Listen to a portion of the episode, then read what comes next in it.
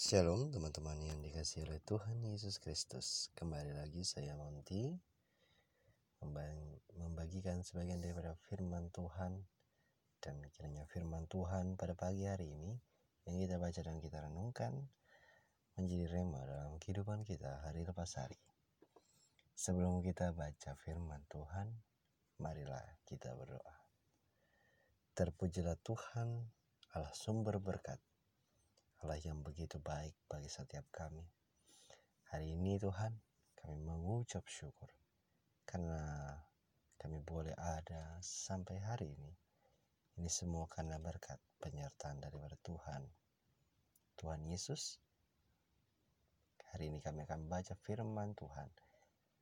Pimpinan sertai kami sehingga kami dapat memaknai setiap daripada firman Tuhan dan menjadi rema dalam kehidupan kami hari lepas hari.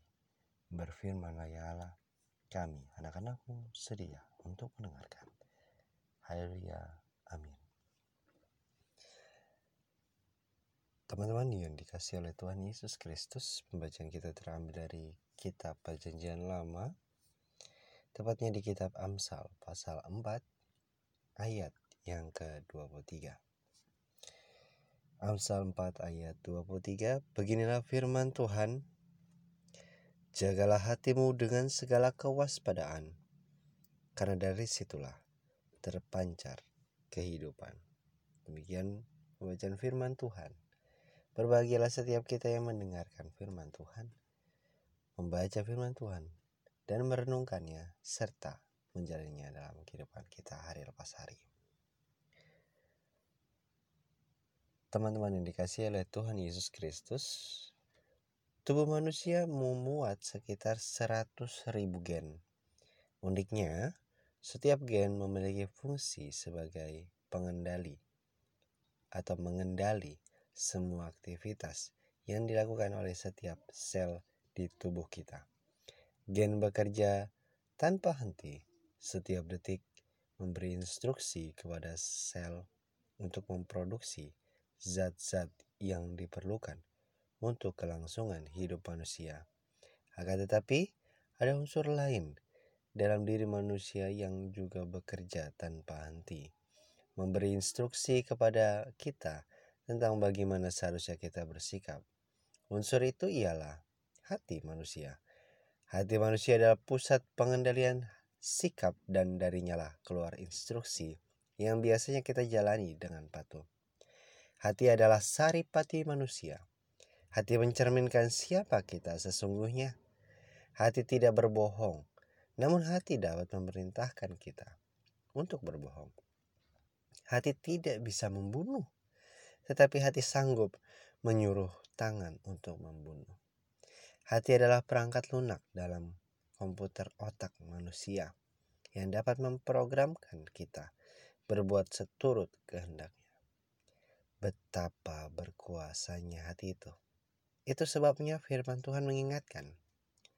Jagalah hatimu dengan segala kewaspadaan. Karena dari situlah terpancar kehidupan. Hati adalah sumber mata air. Bila sumbernya kotor, maka kotorlah airnya. Namun bila sumbernya bersih, maka bersihlah airnya.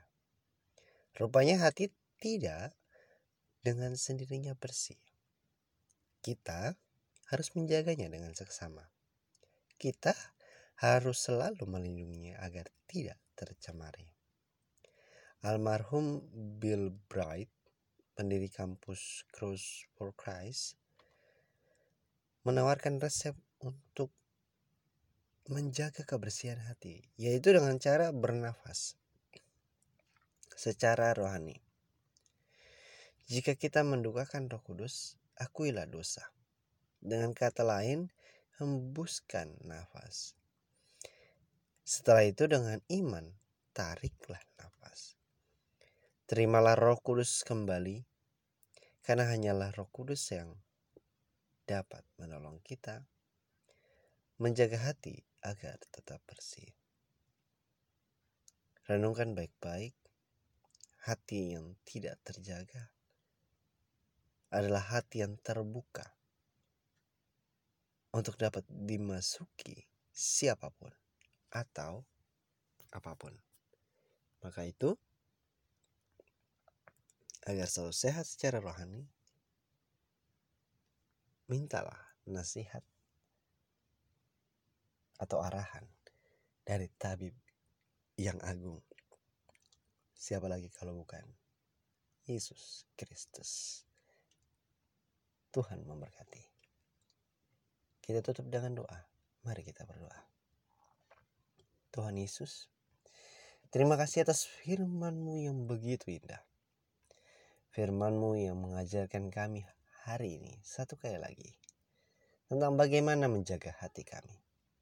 Seringkali hati kami berbanding terbalik dengan apa yang dikehendaki oleh Tuhan. Seringkali kami kecewa, kami iri hati. Kami tidak puas.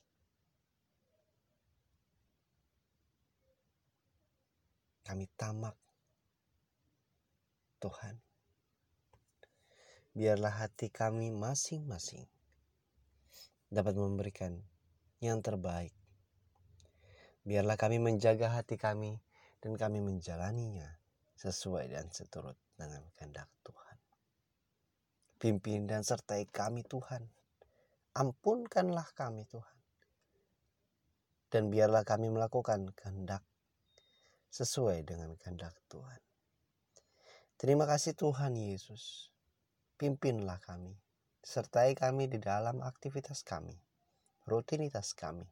Baik studi, sekolah, pekerjaan, atau pelayanan serta apa pun itu, biarlah Tuhan membantu kami. Terima kasih Tuhan Yesus. Terima kasih ya Roh Kudus. Jauhkan kami daripada segala sakit, penyakit, marah bahaya. Sebab kami tahu Engkau adalah Allah yang senantiasa menyertai kami sekalian. Dalam nama Yesus kami berdoa. Haleluya. Amin. Terima kasih teman-teman yang dikasih Tuhan Yesus Kristus. Sampai berjumpa di renungan berikutnya. Tuhan Yesus memberkati.